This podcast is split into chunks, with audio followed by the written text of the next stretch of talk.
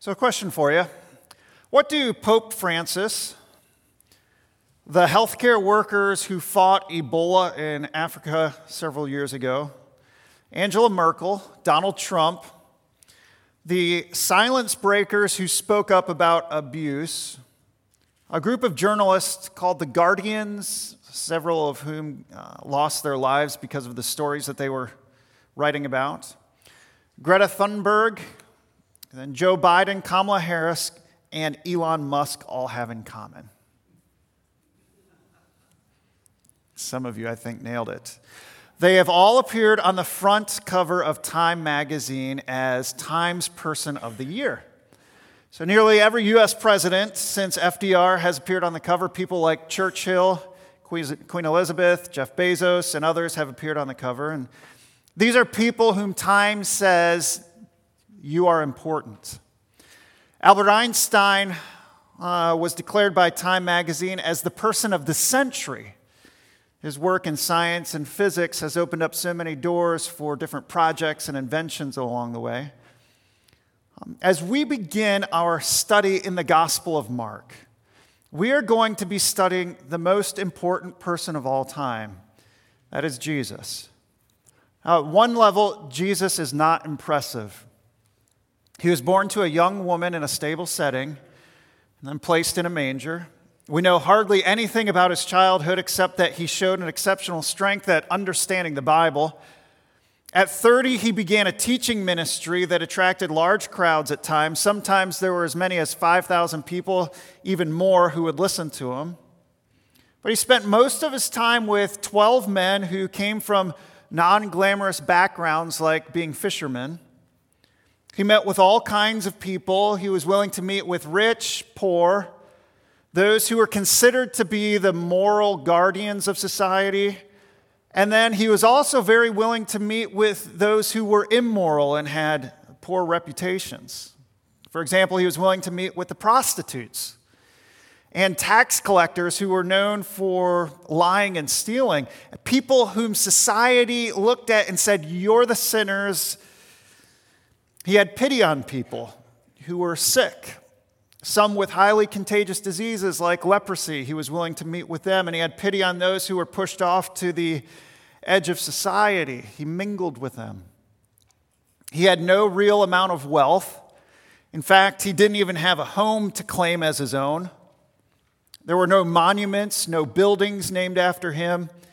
And towards the end of his life, he gathered his 12 followers together, and instead of them serving him by rinsing the mud off of his feet, he took a towel, knelt down, and washed their feet, referring to himself as a servant.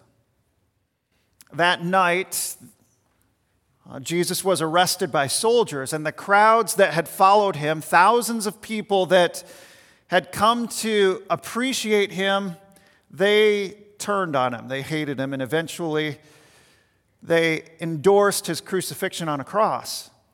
Of the many people who followed him, uh, yeah, they abandoned him.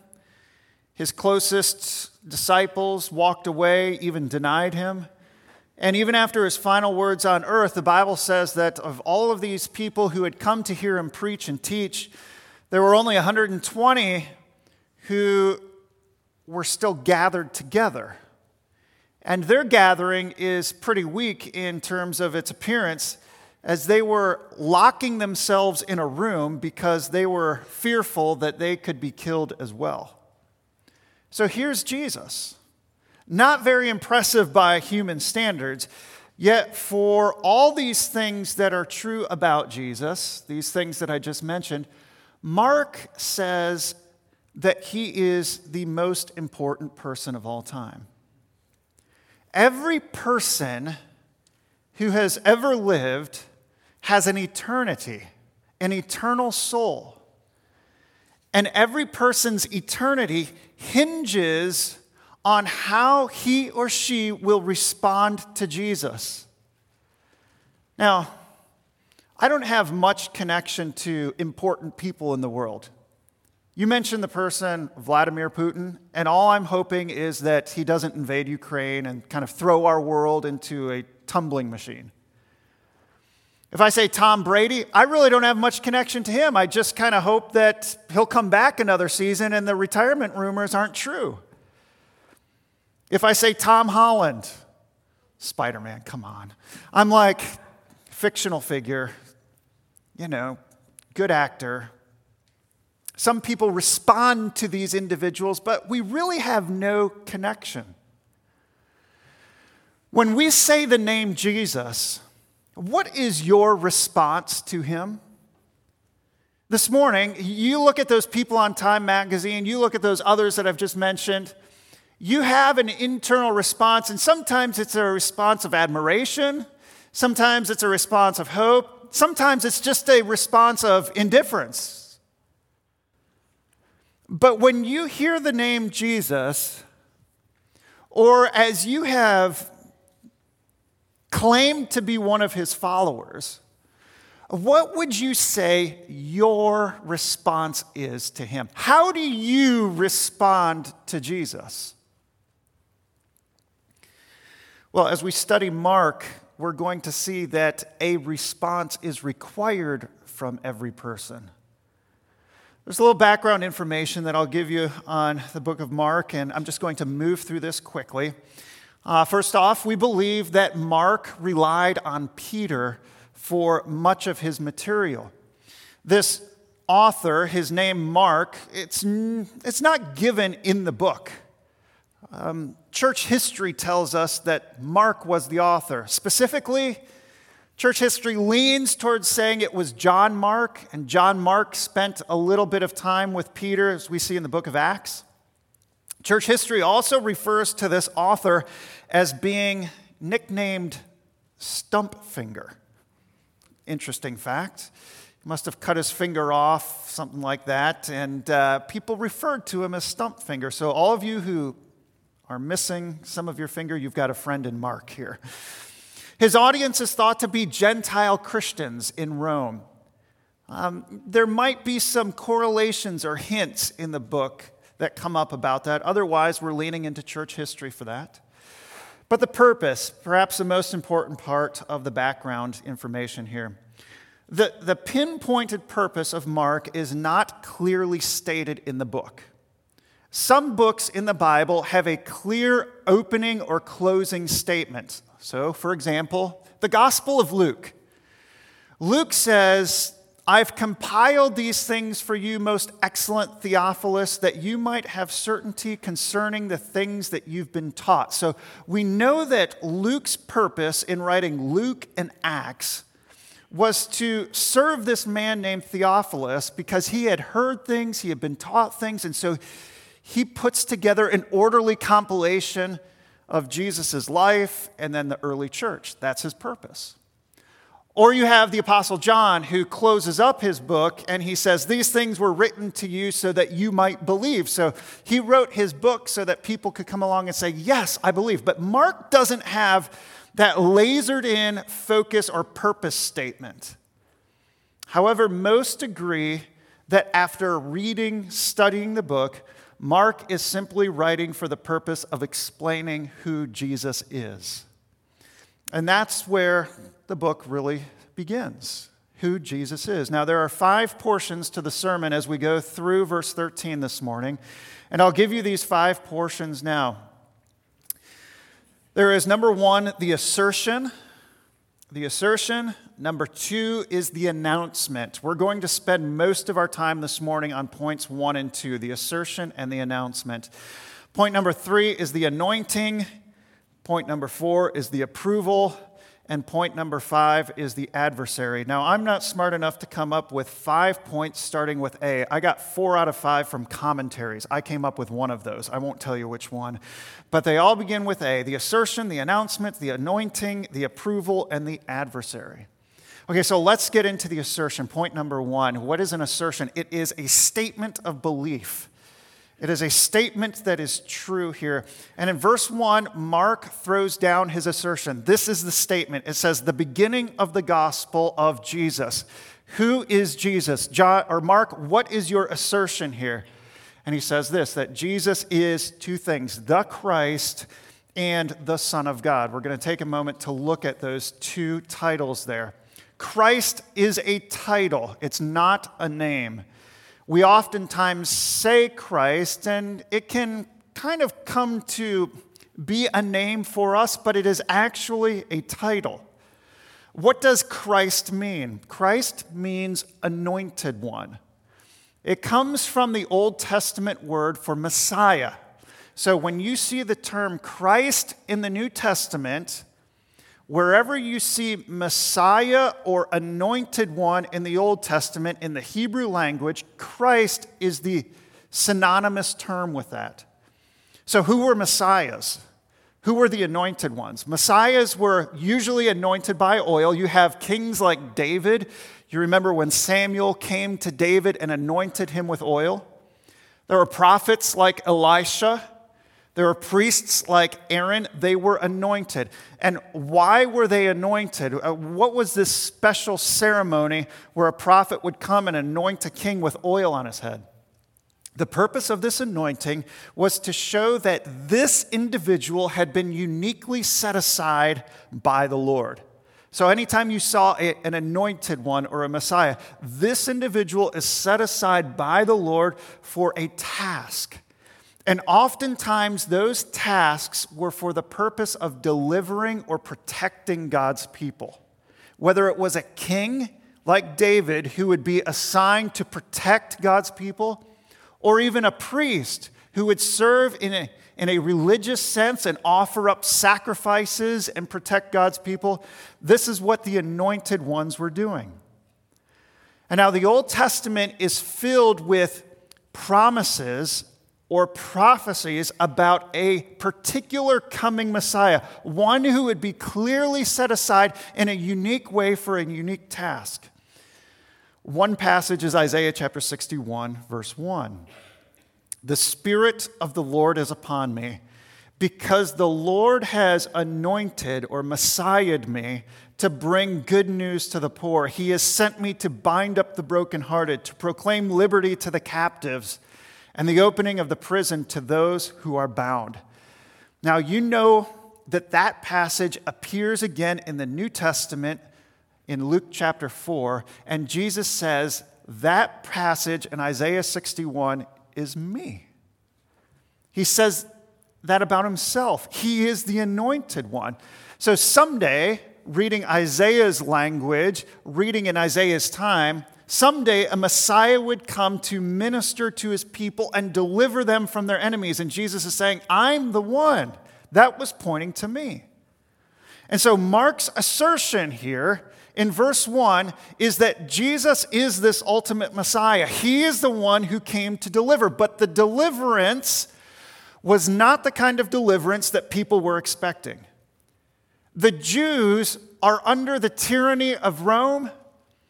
Um, Rome has taken over Israel, and so the Jews looking back to their Old Testament Israel history, say, We saw kings that would come in and defeat the enemies. They'd cast off the Philistines or they'd get us out of exile.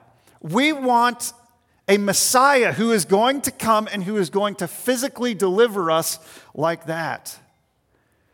Well, their expectations were actually set too low because this Messiah was coming to deliver them from a greater need. There is a greater enemy gripping God's people. It's a spiritual enemy, and we see this throughout the Gospel of Mark. Here comes Christ, the Messiah, for the purpose of deliverance. Deliverance from what? Deliverance from a spiritual enemy. And you see this starting to unfold right away in chapter 1. So you got your Bibles open. Look over at chapter 1, verse 23. And immediately there was in their, uh, their synagogue a man with an unclean spirit, demonic in nature.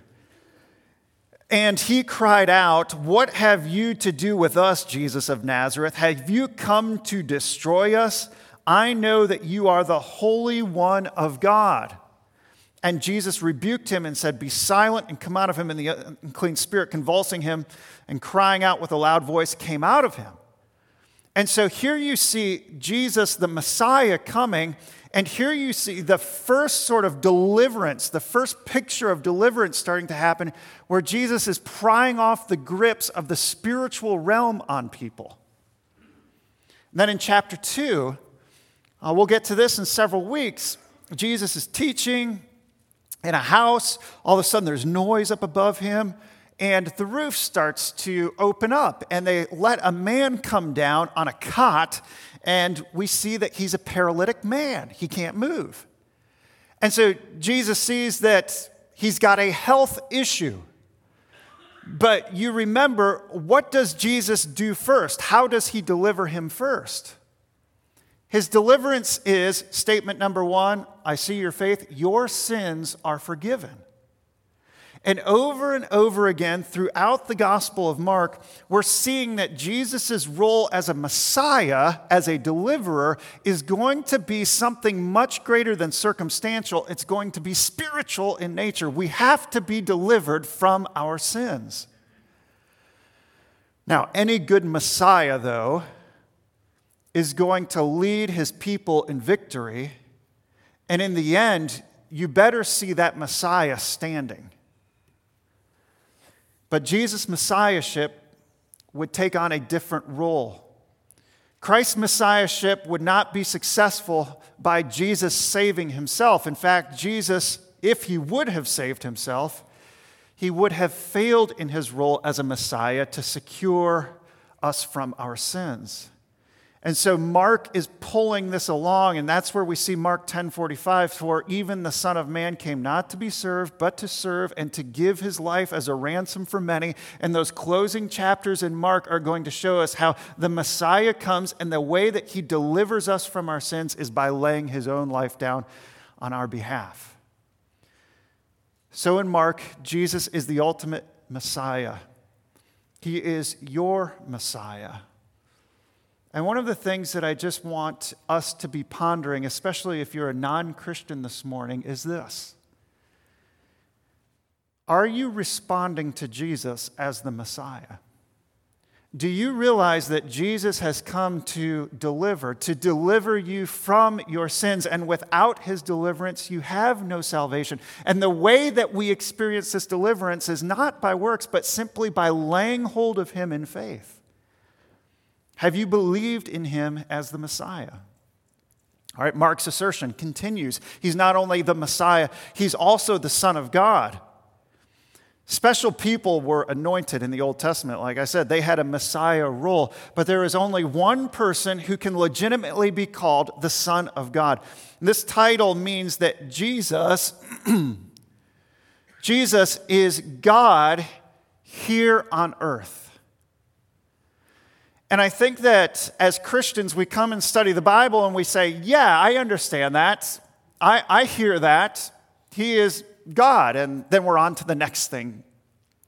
I think it's good for us to meditate on this. Um, let me just maybe share a thought to help us think through this.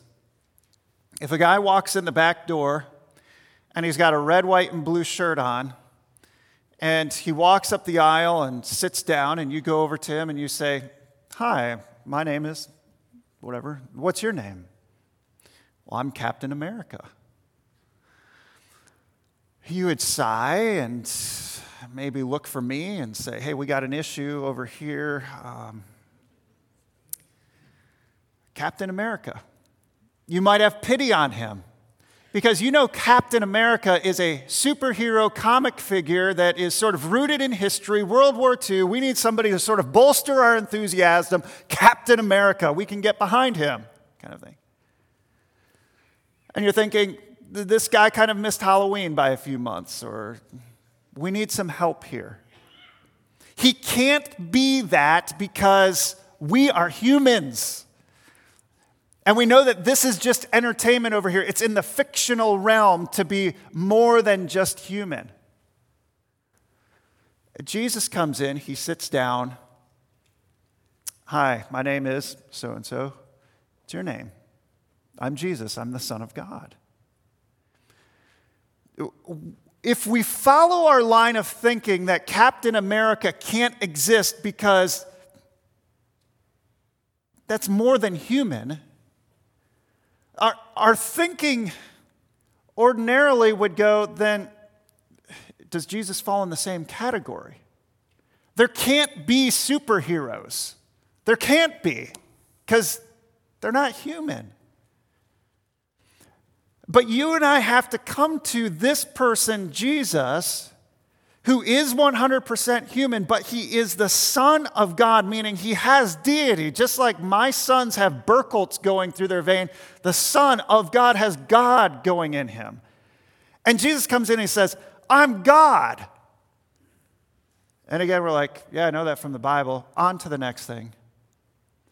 But we should actually be a little jolted by this truth that here is somebody who is not just one of us in like an ordinary sense. This is the Son of God. That's Mark's assertion. God, the Creator, has come down. He's zipped himself up in human flesh. He's become like one of us. And for the original audience, or for those whom Jesus met, this was like, you're crazy, superhero language. We can't believe this guy. In fact, if he claims to be this way, that's an absolute lie, a lie that is detrimental to society, and he needs to be put to death. That's how Mark sort of unfolds here with those who hear this news that Jesus is the Son of God. Do you believe that Jesus is utterly unique. He's the Son of God.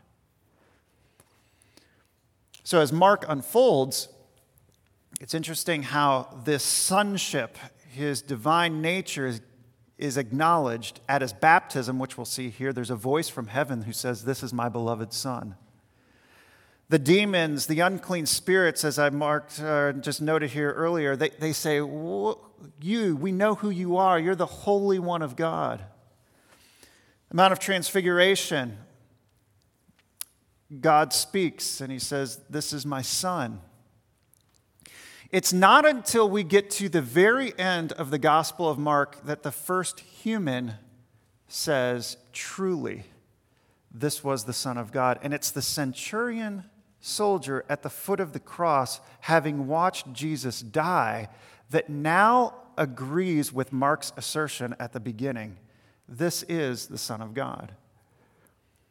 And so, Andy and Luke and I were talking about the sermon and talking about just overviews of the book, and they brought up this point that if, if you kind of want to break down the book into two sections, you could go with chapters 1 through 8. What happens at the end of chapter 8? Christ turns to Peter and he says, Who do you say that I am? Like, what's your assertion about me? And you remember what, well, the crowd say, you know, you're John the Baptist, you're this and that. No, no, who do you say that I am? And he says, You are the Christ. Okay, part one of the assertion, got it. But he missed the second part. He didn't say you're the Son of God. There's more to know about who Jesus is. And it's not until you come to the end or towards the end of Mark where we find part two, this section where the centurion says, Ah, you are truly the Son of God. So this is Mark's assertion. Jesus truly is the prophesied Messiah, the deliverer who is coming, and he is truly the Son of God. Now, Mark moves on in order to help us appreciate this good news, this gospel of Jesus Christ, Mark takes us back several hundred years, specifically to an announcement in the Old Testament. He says in verse 1, he says, I want to give you a beginning of the gospel. And he's not declaring this is when it all started. He's just saying, here's a launching pad. Here's the beginning that we'll start with the beginning of the gospel, the good news of Jesus Christ. And it goes all the way back to Isaiah. So Point number two, we're into the announcement now, and we're going to look at verses two through eight. There's a history that comes before Jesus here, before his arrival here on earth. In verse 2, it says, As it is written in Isaiah the prophet, Behold, I send my messenger before your face who will prepare your way. The voice of one crying in the wilderness, Prepare the way of the Lord, make his path straight. And so, um, Mark leans into Isaiah here, and he actually leans into Exodus and Malachi. He just doesn't quote them, or he doesn't list them. There are quotations taken from those prophets there. And what Mark is doing here is he's drawing our mind back to promises from the Old Testament that have color and meaning that are supposed to provide like this accent around who Jesus is that point to him. So I want you to take your Bibles. It's a longer passage. Let's go back to Isaiah chapter 40 for just a moment. Isaiah chapter 40, because let's see what Mark is referring to here in Isaiah 40. He uses two verses, but those verses are meant to come with meaning. So we'll come back to Mark 1 in just a minute. To help you understand this, let me see if I can explain it this way. Mark uses a little phrase from Isaiah chapter 40. So let me use a little phrase. Um, when we've been there 10,000 years. Okay, there's a little phrase. I just gave you seven words there. When we've been there 10,000 years. Most of you in this room have heard those seven words. Um, I don't need to say much, but you know that there's more meaning around those seven words. Comes from a song. Comes from the song Amazing Grace. Comes from the song Amazing Grace written by John Newton. It's describing the 10,000 years that we will just have begun in the new heavens and the new earth. And he goes on to talk about eternal life. But I've just said seven words, and now all of a sudden, those seven words give you a big meaning. This is what Mark is doing by just giving those two verses. But there's a bigger meaning, and we need to go back to Isaiah to see what this bigger meaning is that he's looking at. So let me just look at Isaiah chapter 40. Notice the first two words in verse 1 Comfort, comfort my people, says your God. Speak tenderly to Jerusalem and cry to her that her warfare is ended, that her iniquity is pardoned, that she has received from the Lord's hand double for all her sins. Verse 3, here's the familiar language. A voice cries, in the wilderness, prepare the way of the Lord. And you'll notice in your Bible that Lord is all caps there, referring to Yahweh, God.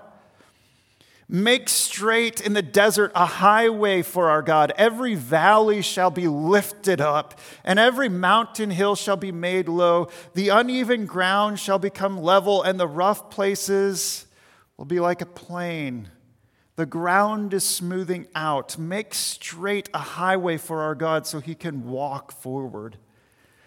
Verse 5 And then the glory of the Lord Yahweh shall be revealed, and all flesh shall see it together, for the mouth of the Lord has spoken. A voice says, Cry. And I said, Well, what shall I cry? Cry, all flesh is grass, and all its beauty is like the flower of the grass. The grass withers, the flower fades when the breath of the Lord blows on it. Surely people are grass. The grass withers, the flower fades, but the word of our God will stand forever. What God says is true. Now go up onto the high mountain, O Zion, herald of good news. Lift up your voice with strength, O Jerusalem, herald of good news. Lift it up, fear not. Say to the cities of Judah, Behold your God. Behold, the Lord God comes with might, and his arm rules for him. Behold, his reward is with him, and his recompense before him. He will tend his flock like a shepherd. He will gather the lambs in his arms he will carry them in his bosom and gently lead those that are with young. Now, you can see from this language here that it is a message of hope. A messenger would come. A messenger is going to come and he's going to cry out to people to prepare a way, to prepare a way for the Lord to come. And Isaiah is saying, Be comforted by all of this. Be comforted by this truth that, that God is coming and, and He is going to be present with His people.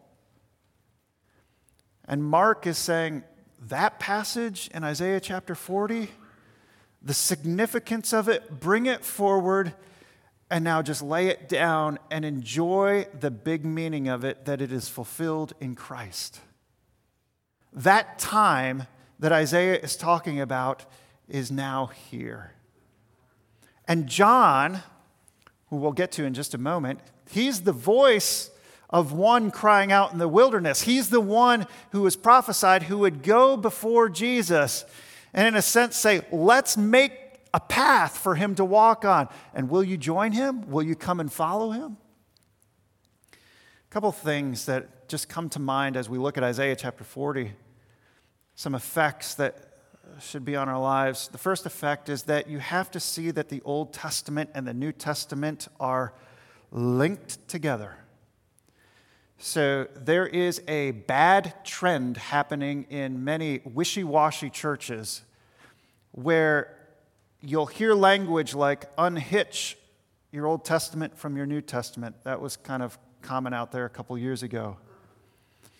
Other things that are taking place are we can't really trust the Old Testament because that's the God of gore and the God of anger and the God of wrath, and He's always pouring out all this ugliness all the time.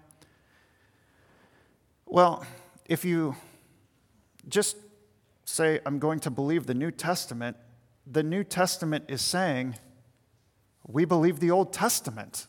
In fact, here's the Old Testament, and it is right here being fulfilled in Jesus Christ here for us. So, this has an effect where we read Mark and we read Isaiah and we say, yes, this is God's story that he's putting together.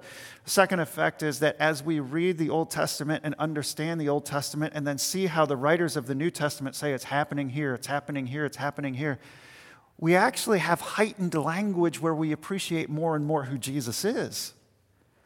So we read Isaiah and we can say, yes, that call to comfort from Isaiah is a passage that is for us. It's because it, Mark is saying, This is Jesus here. Comfort, comfort my people. Here is the one who is going to take care of his lambs and shepherd them. So it leaves an effect on our lives. Now, back to Mark chapter 1, we see Isaiah coming to fulfillment in this time. And here comes John the Baptist. He's the announcer here. So we'll move through this quite quickly now. John moves, or Mark moves quickly, by the way. We'll move quickly with him now. Uh, in verse 4, John appeared, and we see his location. He's baptizing in the wilderness. Uh, this was his sort of his pulpit, his place where he preached. And it's interesting, he's not in Jerusalem, he's not at the temple, he's not in the synagogues, he's in the wilderness here. The text says that Lots of people, crowds were going out to see him. All the country of Judea and all Jerusalem were going out to see him. Skip down to verse 6.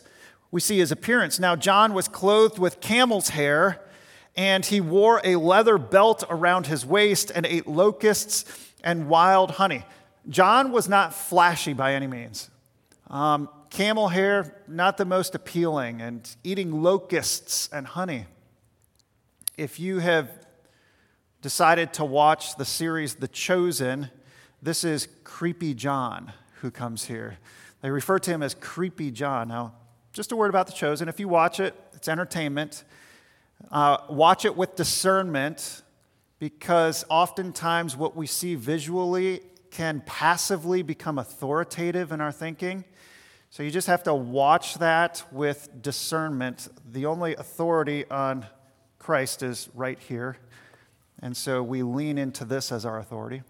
So, John, creepy John, whatever you want to call him, John the Baptist, he's not flashy by any means. His message is in verse 4 he's got a message of repentance. So he's inviting people to be baptized. And we talked about this last week. Baptism says, I agree with that message. What's his message? It's a message of repentance away from ourselves and to Jesus. So you go down to verses 7 and 8. It says that he preached, saying, After me comes one who is mightier than I, the strap of whose sandal I am not worthy to stoop down and untie. I have baptized you with water, but he will baptize you with the Spirit. So here's the assertion Jesus, the Christ, the Son of God.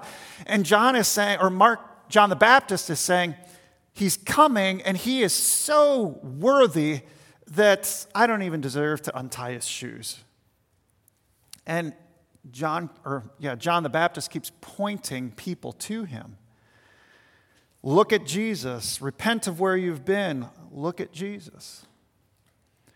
And so, by explaining this or sharing this, Mark is again asking us how are you responding? Do you fall in line with John the Baptizer's message? Now, to deepen our appreciation Jesus of Jesus, Mark gives more support that he is the Son of God, that Jesus is the Son of God, verses 9 and 10. This is part three, the anointing. It says, In those days, Jesus came from Nazareth of Galilee and was baptized by John in the Jordan. We talked about this last week. Jesus agreed with the message of repentance. And Mark's reason for including this baptism develops here by what takes place next. In verse 10, it says, When he came up, Jesus, out of the water, immediately he saw the heavens being torn open and the Spirit descending on him like a dove. And so here is this anointing that now takes place where, as oil was poured out on those individuals who were set apart, here is more than oil. Here is the Spirit of God coming down upon Jesus, the Son, and setting him aside for ministry. We'll move on to section four the approval. Here's a voice from heaven that says, You are my beloved Son. With you I am well pleased. Here is God speaking and saying that you are my son, you are my beloved son. And as I'm studying it this week, the commentators say that there are echoes here that go all the way back to Abraham and Isaac, as we saw Abraham looking at Isaac and saying, This is my son. This is the son whom I love. I can't give him, I don't want to give him up, but I will. Here is the Father in heaven with this eternal relationship with the Son and the Son's relationship with the Father, saying, You are the Son. You are the Son whom I love. And he goes on to say, Not only are you the Son whom I love, but you are the Son with whom I am well pleased. It's language, again, that has echoes back in the Old Testament, Isaiah chapter 42, verses 1 and 3. Behold, my servant, whom I uphold, my chosen, in whom my soul delights. I have put my spirit on him. And what will he do? He will bring forth justice to the nations. He'll be a great deliverer. Look at this. He will not cry aloud or lift up his voice or make it heard in the streets. He won't be a shouter, a tyrant in that sense. Look at how gentle he will be. A bruised reed he will not break, and a faintly burning wick he will not quench. He will faithfully bring forth justice. He will care for his people. And so here is the Father saying, He's here, folks. He's here. The Messiah is here now. We move on. Mark moves on quickly. You, you remember the other Gospels, they have details here Mark moves on quickly in verses 12 and 13 to the adversary, and he only takes two verses to recount Jesus' temptations in the wilderness. The other Gospels have a long, drawn out paragraph. It simply says here in verse 12 that the Spirit immediately drove him out or pressed him out or pushed him out into the wilderness. The Spirit is leading him now into the wilderness. The Spirit of God. And so we know that if the Spirit is doing this, that this is ordained by God. This is a trial for Jesus. And so for 40 days, he's going to be in this wilderness facing the temptation of Satan. But Jesus endured. And one of the traits that we admire in people is that if they have faced adversity and they endure, we say yes to them. We say, Yes, we admire you. We can see strength in you. And so here is Jesus for 40 days out in the wilderness, not eating, with the wild beasts, being tempted to just follow Satan in one area. And if he follows Satan in one area, the whole messiahship is done. But he didn't. He endured all the way through. And it says that the angels of God were ministering to him there. God would not leave his beloved son, the son in whom he delighted, alone. He attended to his son with angels. He ministered to them. Hebrews 1:14 says, "Are not angels sent out to minister to us as well?" Here's Jesus having defeated the adversary. And then Mark is done. That's it. He's finished. No lines from Scripture there that we see in the other Gospels. He just wants us to know Jesus won. He defeated Satan. And as we go through Mark, we'll see more rounds with Satan. This was round one. Boom, Jesus wins. We'll see another round next week. Boom, Jesus wins. And on and on, Jesus just keeps hammering Satan over and over again. All Satan needs is one victory, but Jesus, the Messiah, the Son of God, continues to win. And that leaves us asking this question that we started with How do you respond to Jesus? This is the Messiah, the deliverer. This is the Son of God. How do you respond to Jesus? Do you believe this claim that Jesus is the true deliverer? Do you believe it from the bottom of your heart and you're saying, Yes, I hear it.